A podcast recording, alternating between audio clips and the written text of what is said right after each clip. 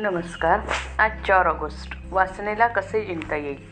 कितीही विद्वान पंडित जरी झाला तरी त्याला स्वतःला अनुभवाला वाचून ज्ञान सार्थकी लागले असे होत नाही. पोथी ऐकून ज्याला वैराग्य आले त्यालाच पोथी खरी कळली असे म्हणावे.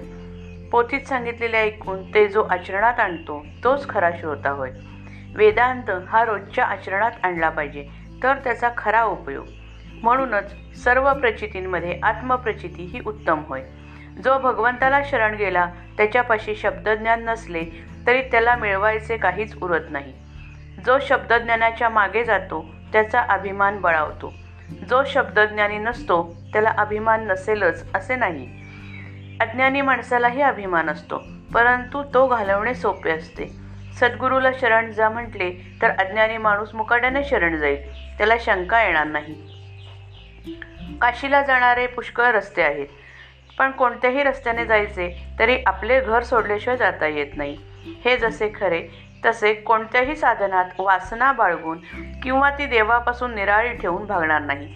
ती देवाची करायला तिला मारायला देवाचे स्मरण पाहिजे.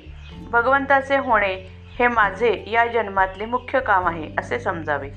मी भगवंताचा कसा होईल याचा सारखा रात्रंदिवस विचार करावा. मी दुसऱ्या कोणाचा नाही ही खात्री असली म्हणजे भगवंताचे होता येते. आपले मन वासनेच्या अधीन होऊन तात्पुरत्या सुखाच्या मागे गेल्यामुळे थप्पड खाऊन परत येते. लोक समजतात तितके वासनेला जिंकणे कठीण नाही. आपली वासना कुठे गुंतते ते पाहावे. आपल्या अंगातले रक्त काढून ते तपासून आपल्याला कोणता रोग झाला आहे हे डॉक्टर पाहतात. त्याचप्रमाणे आपले चित्त कुठे गुंतले आहे हे आपण पाहावे. तो आपला रोग आहे. जी गोष्ट आपल्या हातात नाही तिच्याविषयी वासना करणे वेडेपणाचे आहे हे ध्यानात ठेवावे. म्हणूनच विचार आणि नाम यांनी वासनेला खात्रीने जिंकता येईल. मग आपले कर्तेपण आपोआप मरून जाईल. हिमालयावर ज्यावेळी आकाशातून बर्फ पडते त्यावेळी ते अगदी भुसभुशीत असते. पण ते पडल्यावर काही काळाने दगडापेक्षाही घट्ट बनते. त्याचप्रमाणे वासना ही सूक्ष्म आणि लवचिक आहे. पण आपण तिला देहबुद्धीने अगदी घट्ट बनवून टाकतो.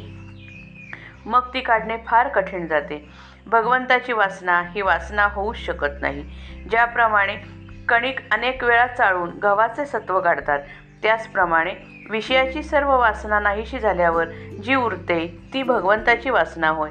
वासना मारायला भगवंताचे अधिष्ठान हा एकच उपाय आहे.